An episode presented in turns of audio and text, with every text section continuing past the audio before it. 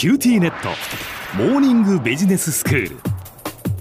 今日の講師は九州大学ビジネススクールでファイナンシャルマネジメントがご専門の平松卓先生です。よろしくお願いします。よろしくお願いします、えー、先生前回からまあ中央銀行デジタル通貨 CBDC そしてフェイスブックのリブラについてお話をしていただきました。まあ前回は概説的なお話をしていただきましたけれども。はい、ま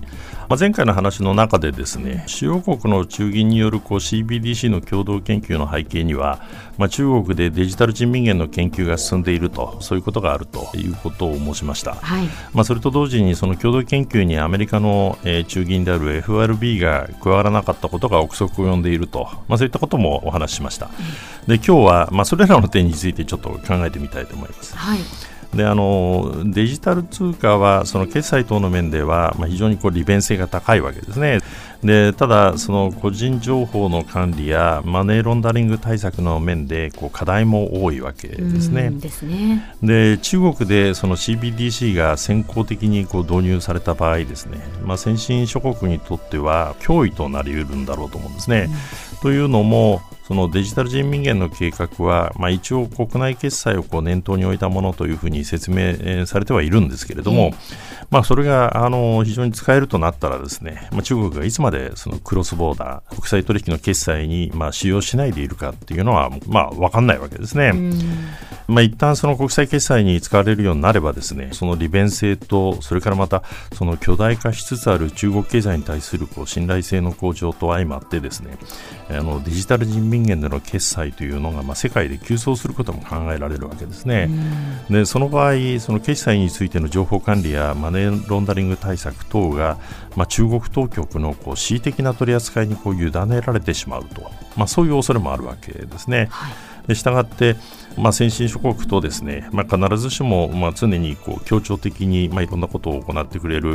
ーばかりのその中国ではありませんので、まあ、先進諸国としてはあのこれまでの秩序を、まあ、あの壊すものとして、えーまあ、非常にこう警戒感を持っているということだろうと思いますね。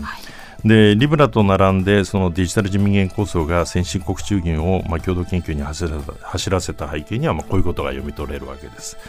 でそのもう一つですね FRB が今回の共同研究に加わらずに、まあ、一歩距離を置いたと、うんうん。まあ、いう点ですけれども、はい。まあ、それにはですねアメリカドル、米ドルがですね現在、その基軸通貨であることで、まあ、米国が非常に大きなその恩恵を享受していると、まあ、そういうことがあのあるんだろうと思います。はいでまあ、あの米ドルは基軸通貨であるがゆえにですね、まあ、世界中でこう取引に、まあ、使用されていて、んでそのためにこう世界で巨額の米ドル建て資産が保有されているんですね。ええからまた大量のその米ドルの紙幣が途上国を中心にこう流通しているわけです。はいでその一旦発行された紙幣が、まあ、市場で点々流通する間はですね、まあ、発行者であるアメリカのその政府中銀は、まあ、その債務の返済を迫られることがないわけですね。でこうしたその通貨発行債券を、まあ、シニョレッジっていうんですけれども、はいまあ、あのアメリカは、えー米ドルが基軸通貨であることによってもう巨額のこのシニョレッジを今はあのエンジョイしているわけですね。でそういった構図にですね、まあ、挑戦しようとしているのが中国なんですね。でまあ、事のきっかけはこう2008年のリーマンショックがあったわけですけれども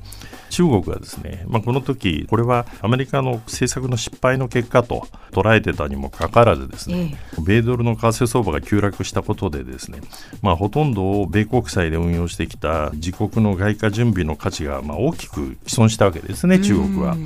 でこの経験から中国はその米ドルが基軸通貨としてその世界でほぼ独占的に国際決済や外貨準備として用いられる状況に疑問を持ってきたわけですね。でそもそもなぜその米ドルが基軸通貨として独占的な地位にあるのかと、まあ、言えばですね、まあ、まずその各国がそれぞれに異なる通貨を用いてこう決済するよりも特定の通貨一つにこう絞ってその世界の取引が決済された方が、まあ、利便性も高いし取引コストも安く済むんですね。はいじゃあ、そのどの通貨を用いるかということになれば、まあ、最も信頼性が高くて安定性、安全性に優れる、まあ、米ドルを用いるのが、まあ、最も合理的と、まあ、いうことになってきたわけですね。でさらに、米ドルの持つその基軸通貨の条件にですね、まあ、近づいてくるような通貨が現れたとしても、一旦その基軸通貨としての地場を固めてしまうとですね、その世界の取引通貨をこう切り替えるにはそれはそれでまた切り替えコストがかかるわけですね。うん、これ関税と言いますけれども、はい、関税が働くので基軸通貨の転換というのはこう容易には生じないと、まあ、そういうふうに考えられているわけですね。はいでところがですね、まあ、新たにその基軸通貨ドルに挑戦する通貨がですね今のその米ドルよりもですね、まあ、それを著しくこう大きく凌駕するような、まあ、強みを持っている場合には、まあ、その限りじゃないわけですね。うん、でその点でまあ、デジタル人民元に限らずデジタル通貨っていうのは、まあ、あの課題もまだ多いんですけれども、まあ、利便性や効率性の、えー、点では非常にこう大きな可能性を持っているということが言えるわけですね。うんで既存基軸通貨米ドルに対抗しうるこう可能性を持つ、まあ、あの新たな脅威として、まあ、アメリカの通貨当局が、まあ、捉えていたとしても不思議はないわけですね。はいでもしその基軸通貨が米ドルから何らかのデジタル通貨に取って代わられるような事態になればですねあるいはその可能性が見えてきただけでも、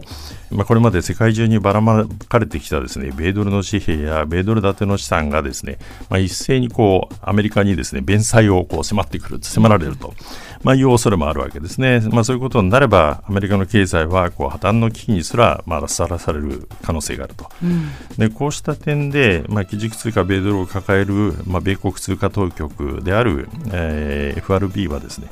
まあ、CBDC や中国のデジタル人民元に対するその他の先進国の中央銀行とはですね基本的にこう立場をことにしているわけですね。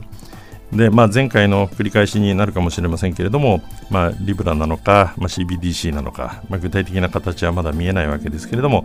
まあ、いずれにしろその現在のアナログ通貨がデジタル通貨に、まあ、取って代わられる時代はすぐそこに迫っているように感じられるわけですけれども、うん、まあ、そこら辺の行方がどうなるかというところは非常に興味深いところです。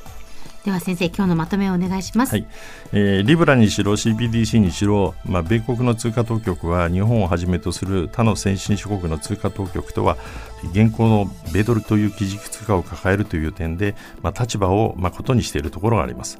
まあ、これからの国際的なデジタル通貨に関する議論を理解するためには、まあ、あのそういったことを理解しておくと、えー、いいかと思います。以上です。今日の講師は九州大学ビジネススクールでファイナンシャルマネジメントがご専門の平松卓先生でしたどうもありがとうございましたどうもありがとうございました